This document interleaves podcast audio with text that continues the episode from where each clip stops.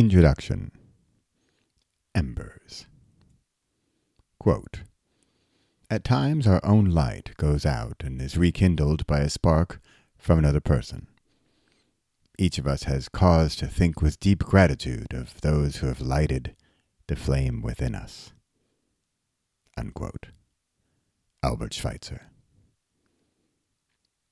Although this book is supposedly about kids and for kids, I'm going to let you in on a little secret early on. Yes, I realize we're in the introduction of part one of the book, but hear me out. I'll be brief. We, dear parents, dear adults, are the ones who probably need the spark. Yep, this entire book started out with the intention of rekindling that spark within our children. But you know what?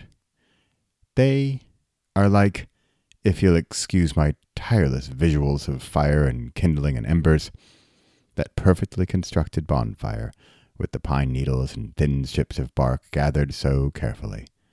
It's all ready to go. There's just enough air and fuel, and all it needs is a little spark. Meanwhile, we adults are more like that smoldering pile of wet charcoal the night after the bonfire. Then it rained. As I've worked on this book, interviewed moms and uncles, bakers and musicians, authors and artists, I've learned that although the kids might need that one little spark to get the fire started, we are the ones who are going to bask in the warm glow of the adventure, this experiment, this time in our lives. Meanwhile, once that fire has caught, they're looking for marshmallows and a stick to roast them on. They have the energy, the creativity, and the bottomless imaginations. We're here to provide that initial spark to get this campfire started. We're after the lasting, glowing, and warm embers that will endure far beyond this one scene in the long play of our lives and the many acts to come for our kids. Embers, warm, glowing, alive. That's why we're doing this.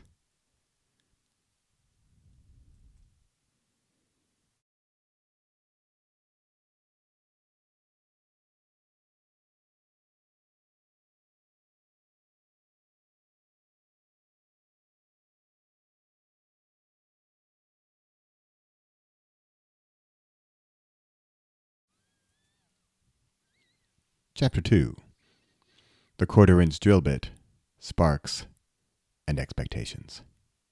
No, really, what are we after here? Quote No one buys a quarter inch drill bit because they need a quarter inch drill bit. What they need is a quarter inch hole. Unquote. Ted Levitt. In an interview with Tim Ferriss on his podcast, Seth Godin explains Ted Levitt's quarter inch drill bit theory. What you need is a place to put the books that are cluttering your bedroom. But you don't even really need that. What you need is the way you'll feel when your spouse thanks you for cleaning things up. What you really need are safety and security and a feeling that you did something that was important. Seth Godin. What are we after here, anyway? As Seth Godin says over and over, no one wants to buy a quarter inch drill bit. People don't lay awake at night dreaming about it. They don't talk to their friends about it.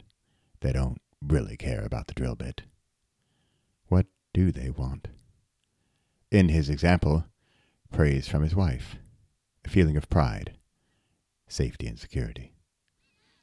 In a book about writing a book with your kids, I really shouldn't say this, but it's not about the book.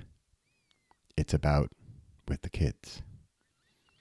Then there's that last bit from Seth Godin a feeling that you did something that was important.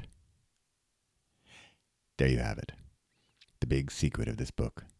A feeling that you did something that was important. When it comes down to it, that's what I'm after. If you'd like to know what I'm after, it's even easier. It's the same thing. For me, it's a feeling that something I did was important if I can help you feel like something you did was important. That's it. The rest is details and process and deciding and willpower and scheduling and deciding to make this happen. Deciding that you're going to be one of those people who do things like this. What are things like this? Something we feel is important. Flashback. On the actual Kite Hill itself, San Francisco, California.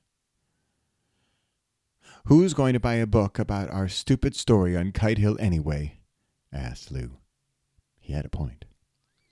What I couldn't quite eloquently, or effectively, explain to my then eight year old son was that the book wasn't what I was after.